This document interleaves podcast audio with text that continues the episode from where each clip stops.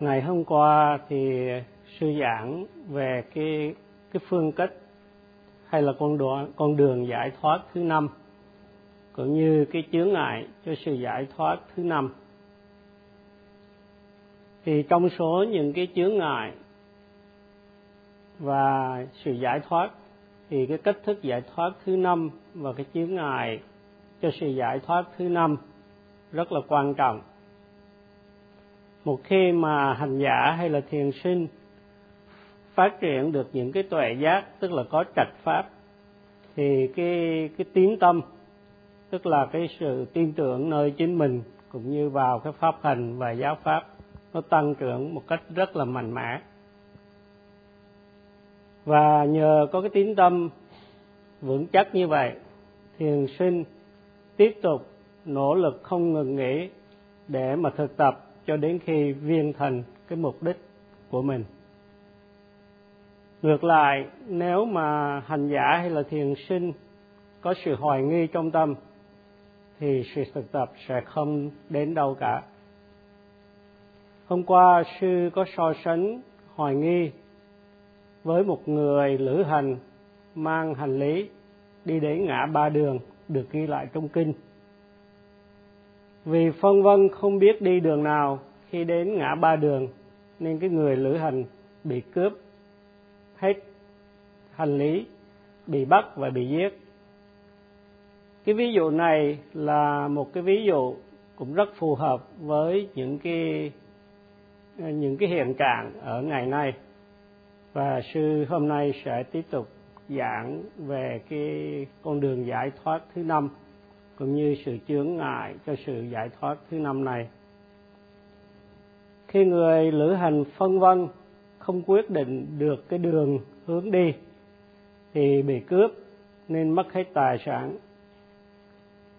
Cũng tương tự như vậy, khi thiền sinh thực tập mà bị hoài nghi, thì thiền sinh mất hết tất cả các cơ hội để phát triển thiền nghiệp minh sát. Bởi vì thiền sinh mà bị hoài nghi, phân vân, thì không thể nào thực tập cho nghiêm chỉnh để ra khỏi cái hấp lực của phiền não, nên không thể giải thoát khỏi khổ đau.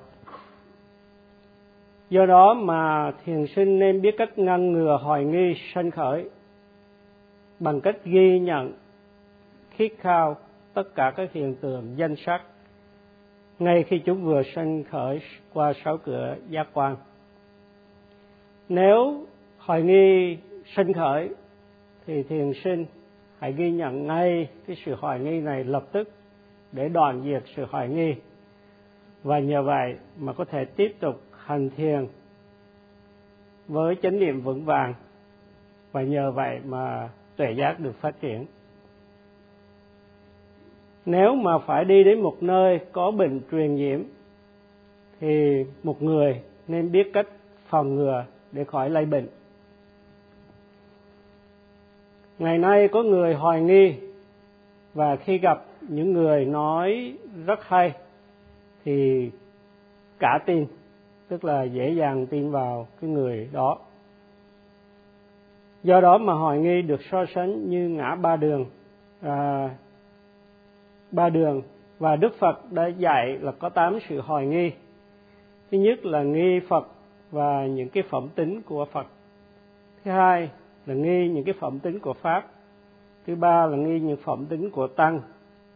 Thứ tư là nghi những cái phẩm tính về trí, của trí tuệ. Thứ năm là hoài nghi về những cái ngũ uẩn đã sanh khởi trong quá khứ hay trong kiếp trước. Thứ sáu là hoài nghi về những ngũ uẩn có thể sanh khởi trong tương lai. Và thứ bảy là hoài nghi về những ngũ uẩn sanh khởi trong hiện tại. Và thứ tám là hỏi nghi về 12 nhân duyên, hay còn gọi là thập nhị nhân duyên, hay là thuyết duyên sinh. Đối với tám cái điều này, thì một người mà có tâm hoài nghi thì sẽ nghi ngờ tất cả tám cái điều đó. Sư muốn giảng về tám cái điều này cho quý vị nghe, nhưng mà không có thời gian. Cho nên nói tóm tắt thì hiện nay người ta có bốn điều hoài nghi. Là hoài nghi thiền sư, hoài nghi pháp hành, hoài nghi những cái tuệ giác siêu thế, và hoài nghi cái sự tự tin nơi chính mình, tức là không có tự tin nơi chính mình. Đối với bốn cái điều này, con người ngày nay có hoài nghi. Đối với những cái loại hoài nghi này thì thiền sinh nên cần loại trừ khi tập thiền minh sát thì mới có hy vọng tiếp tục cho đến khi thành đạt đạo quả và chứng ngộ niết bàn. Khi thiền sinh tập thì cần các trạng thái tâm, tầm và tánh thì cái sự thực tập mới tiến bộ và hy vọng khi mà tuệ giác phát triển chín mùi thì thiền sinh sẽ chứng ngộ được niết bàn ngài Mahasi ngài cố hỏi thượng thiền sư Mahasi đã giảng về cái sự trong sạch của giới hay là giới tịnh từ chương 3 và chương 4 trong cuốn sách về pháp hành thiền minh sát niệm xứ của ngài. Trong cái chương 5, ngài dạy về chánh niệm trong các tư thế như đi, đứng, ngồi, nằm, co, duỗi, vân vân. Để mà thiền sinh biết cách mà phát triển thiền nghiệp minh sát.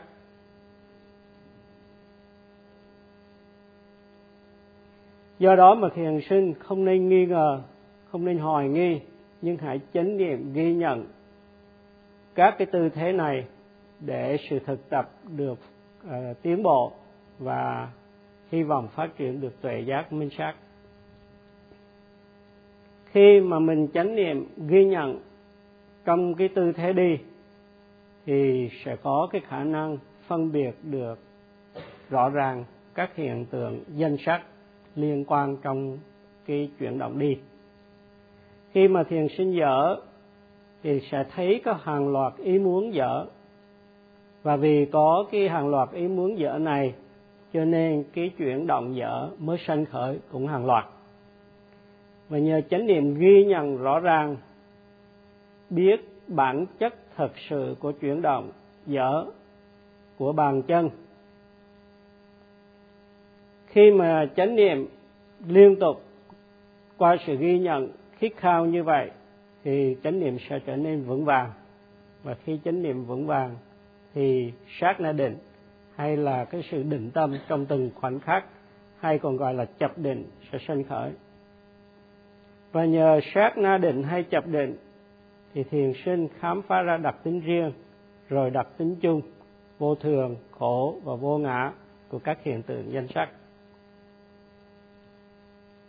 Do đó, sự khám phá có được là nhờ có sự chánh niệm ghi nhận đề mục một cách khít khao nghiêm chỉnh đồng thời. Còn nếu mà lơ là, khi thực tập nhìn đó, nhìn đây, thì sẽ không có hy vọng khám phá được điều gì cả. Thiền sinh khám phá ra cái đặc tính hay là sự thật thì nhờ có chánh niệm. Và trong cái kinh đại niệm xứ, thì cái sự khám phá ra cái sự thật hay là thấy được cái những cái bản chất thật sự của các hiện tượng danh sắc thì được đề cập bằng danh từ và là tỉnh giác. Thì tiếng phạn là sampajana đức phật dùng cái danh từ tỉnh giác, cái hợp từ tỉnh giác với hai cái căn ngữ gọi là sam, có nghĩa là hoàn toàn, và pachana là biết một cách rõ ràng về danh sắc về tương quan nhân quả giữa các hiện tượng danh sắc, về cái đặc tính chung vô thường khổ và vô ngã. Do đó sampajana hay tỉnh giác là biết rõ ràng qua sự thực tập về đặc tính riêng và đặc tính chung của các hiện tượng danh sắc. Đây là một cái kinh nghiệm vượt trội do sự thực hành đem lại, chứ không phải kiến thức từ sách vở hay kinh điển khi mà thiền sinh đạt đến tuệ sanh diệt, thì thiền sinh sẽ khám phá ra từng chi tiết một, nơi các cái hiện tượng ghi nhận. Thiền sinh vượt qua cái hình dáng, qua tư thế để thấu hiểu, được đặc tính với từng chi tiết rõ ràng và biện biệt. Do đó, cái sự tỉnh giác hay là sự hiểu biết rõ ràng giúp thiền sinh khám phá các đối tượng một cách chi tiết biền biệt, một cách vượt trội trong khi thiền sinh thực tập. Một cái danh từ nữa gọi là atapi, có nghĩa là cái nỗ lực.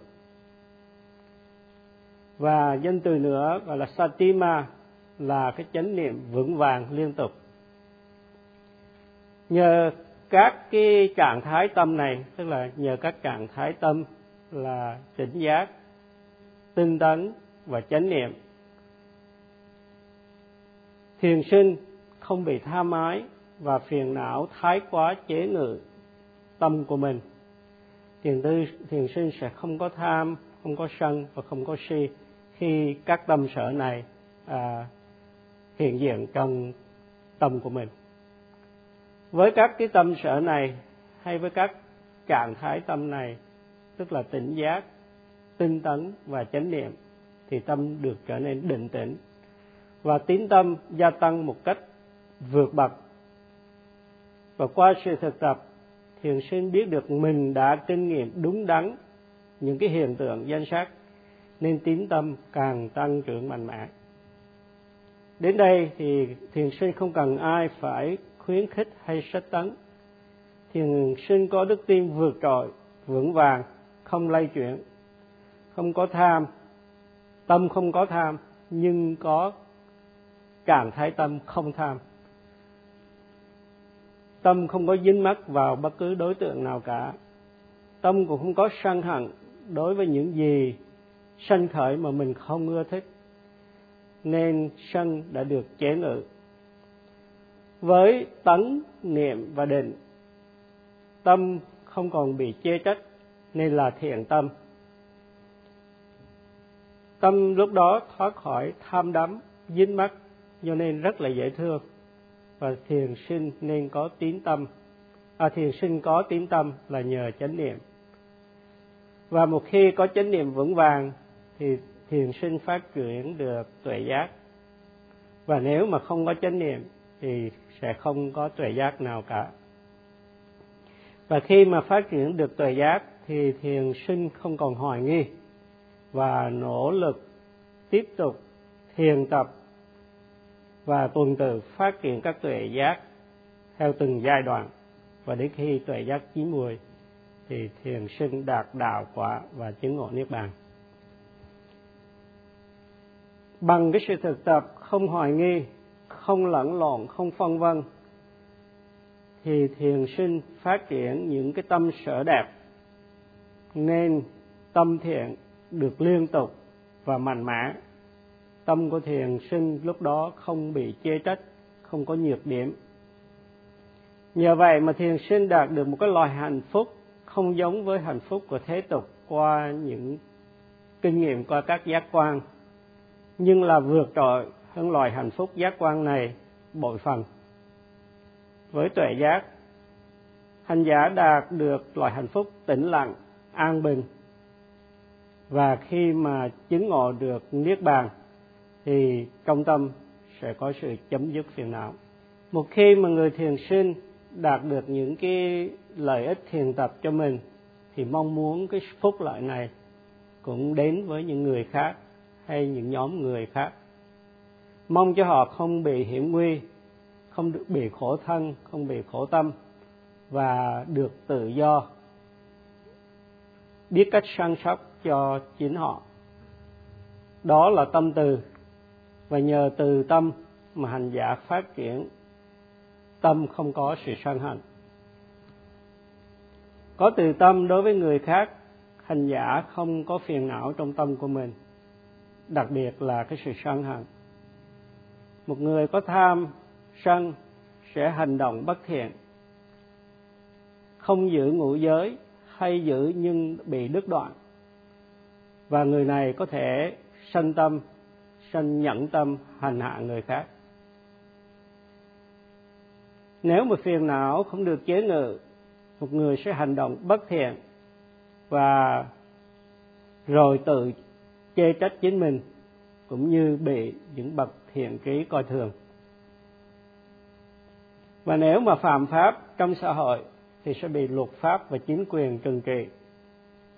Cho nên vì có cái ý muốn bất thiện tức là nghiệp bất thiện cho nên hành giả sẽ à, cái người mà tạo những cái bất thiện nghiệp này sau khi mất đi thì sẽ tái sinh vào những cái khổ cảnh. Một khi tâm mà không có sự có có sự thù hận ngự trị thì tâm không bị hiểm nguy có tâm từ thì tâm không có sân hận. Khi mình niệm rải tâm từ là mình mong muốn những chúng sanh khác không có bị hận thù, không có bị sự nguy hiểm. Mong cho họ giữ được giới đức tròn đầy để tâm ý tròn vẹn trong sạch không bị chê trách. Mong cho họ có được tâm thiện lành. Mỗi lần mà mình có chánh niệm thì tâm mình nó trở nên tốt lành, tốt đẹp. Và khi mình niềm rải tâm đều từ, thì cái tâm mình trở nên định tĩnh hơn và rất thuận lợi cho sự thành thiện minh sát của mình. Cái điều này sư chắc chắn như vậy, không có sai lầm chút nào cả. Thiền sinh không nên có hoài nghi về pháp hành. Mà sư đã giảng dựa vào kinh điển. Ngài cố hòa thượng thiền sư ma si giảng rất là chi tiết trong sách pháp hành thiền minh sát niệm xứ. Nhưng sư không có thì giờ. Sư chỉ muốn sách tấn các thiền sinh thực tập một cách nghiêm chỉnh để có thể phát triển được tuệ giác, tức là những cái thiền nghiệp minh sát nếu mà thiền sinh tập và không phát triển được tuệ giác, không có thiền nghiệp minh sát, thì sẽ không thấy được cái con đường giải thoát khỏi khổ đau. Cho nên cái sự hoài nghi phân vân là một chướng ngại cho cái con đường giải thoát đau khổ. Sự vân vân, lẫn lộn, hoài nghi, cản ngăn tín tâm sanh khởi cái sự tiến tức là sự tin vào những tám cái điều mà sư đã kể ở trên sẽ bị cản ngăn bởi hoài nghi nên tuệ giác không thể nào phát triển. Thiền sinh hoài nghi vào thiền sư à, thiền sinh hoài nghi vào thiền sư thiền sinh hoài nghi vào chính mình. Cho nên tín tâm hay là lòng cái đức tin của mình không phát triển. Cho nên hoài nghi ngăn cản cái sự thực tập của mình, khiến cho sự thực tập không có kết quả. Vì thế hoài nghi được xem là một chướng ngại cho sự thoát khỏi khổ đau. Có hội thường thiền sư Mahasi giải thích hoài nghi là sự đánh lừa, vì người có hoài nghi thường hay giả vờ và cho hoài nghi chính là trạch pháp hay là trí tuệ. Vì có sự giả vờ đánh lừa như vậy cho nên không phát triển được thiền nghiệp minh sát. Ngài khuyên là hành giả nên ngăn ngừa hoài nghi, sanh khởi. Bằng cách chánh niệm ghi nhận kịp thời các hiện tượng danh sắc sanh khởi qua sáu cửa giác quan, ngay khi chúng vừa sanh khởi. Một khi hoài nghi sanh khởi, nên đoàn diệt ngay tức khắc bằng cách ghi nhận ngay khi sự hoài nghi sanh khởi cho nên hoài nghi, ngăn cản hành giả khỏi sự giải thoát khổ đau. Đặc biệt là ở đây sư muốn nhắc nhở là, sư muốn đề cập là trong trường học ngày nay, học sinh được dạy là nên suy nghĩ, suy đoán. Ở trường học dạy rằng nếu mà học sinh không biết, không có sự suy nghĩ trí thức, thì sẽ không có kiến thức.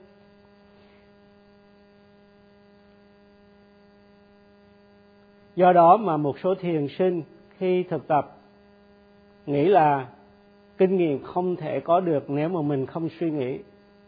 Thì sư nói cho quý vị biết điều này không có đúng đối với sự thực hành thiền minh sát. Đối với những người có cái sự tin tưởng sai lầm như vậy, thì dù có tập bao lâu cũng không phát triển được trạch pháp, tức là trí tuệ, vì có sự hoài nghi, ngăn ngại tâm của mình đối với những người này thì sư muốn đặc biệt cảnh báo họ để cho họ đừng phạm phải cái sự hiểu lầm tai hại này. Đến đây thì sư đã giảng xong cái cái chướng ngại thứ năm cũng như con đường giải thoát thứ năm. Bây giờ sư sang, sư tiếp tục về cái cách giải thoát thứ sáu và chướng ngại thứ sáu. Cái sự giải thoát thứ sáu chính là trí tuệ và cái trở ngại thứ sáu là vô minh. Trí tuệ là cái tuệ giác à, phân biệt danh sắc tuệ giác, về tương quan nhân quả giữa các hiện tượng danh sắc, vân vân, và những cái tuệ giác khác. Vô minh là không biết. Trí tuệ là tuệ giác khám phá danh sắc nhân quả, là sự giải thoát của bậc thánh nhân thoát khỏi những đau khổ, phiền não. Bậc thánh nhân giải thoát qua kinh nghiệm thực chứng và vô minh, tức là sự không hay biết hay biết, sai lầm, ngăn cản sự giải thoát xảy ra. Vô minh là trở ngại cho sự giải thoát vì khi bị rối bù với vô minh, thì một người không biết được cái kinh nghiệm thực chứng chính là sự giải thoát. Cho nên vô minh là chướng ngại cho sự giải thoát khỏi khổ đau. Trí tuệ là cái kiến thức qua cái kinh nghiệm thực chứng.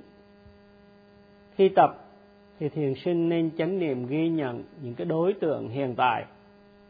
Ngay khi chúng vừa sanh khởi một cách khít khao, chính xác, thì với chánh niệm được vững vàng thì thiền sinh phát triển được tuệ giác như tuệ phân biệt danh sắc, tuệ về tương quan nhân quả, về vô thường, khổ, vô ngã, vân vân.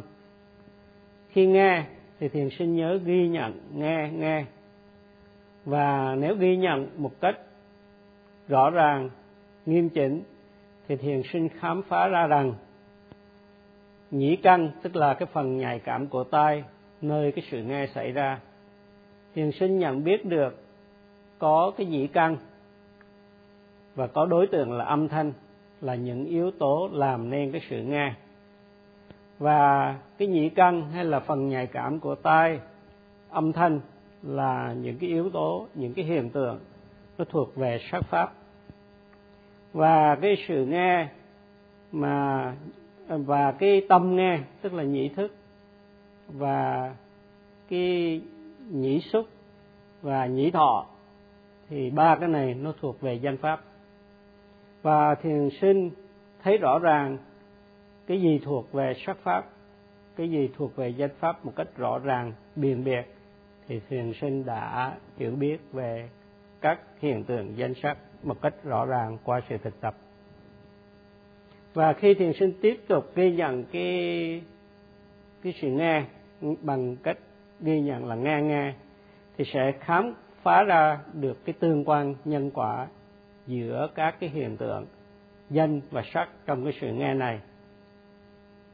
Sở dĩ có sự nghe là vì có cái nhĩ căn và có cái âm thanh. Sự nghe xảy ra với nhĩ thức nhĩ xúc và nhĩ thọ theo một tương quan nhân quả, tức là có nhĩ căn và tiếng là nhân, và có nhĩ thức nhĩ xúc và nhĩ thọ là quả đó là cái tương quan nhân quả mà khi ghi nhận thiền sinh sẽ à, nhận thức được qua kinh nghiệm thực tập của mình. Và khi mà khám phá danh sắc một cách biền biệt như vậy thì thiền sinh đã đạt được cái tuệ đầu tiên là tuệ phân biệt được danh và sắc. Do đó tuệ giác là cái sự giải thoát khỏi khổ đau và tiếp tục nghiêm chỉnh thực tập thì thiền sinh có thể thành đạt được sự giải thoát ngay trong kiếp sống này. Vì vô minh không ghi nhận, cho nên khi mà nghe thì một người nói là tôi nghe, tôi chính là người nghe. Đây không phải là sự hiểu biết đúng đắn. Có thể rồi người đó còn nói, nghe là do linh hồn điều khiển, thì đây là một cái tà kiến. Vì không hiểu rõ không biết đúng đắn tức là vô minh hay là biết sai. Lý do mà có vô minh là vì không có chánh niệm ghi nhận khi cái sự nghe xảy ra. Rồi vì không thấy được cái tương quan nhân quả giữa các cái hiện tượng danh sắc trong cái sự nghe cái cái người nghe tin rằng à, cái sự nghe do thượng đế tạo ra.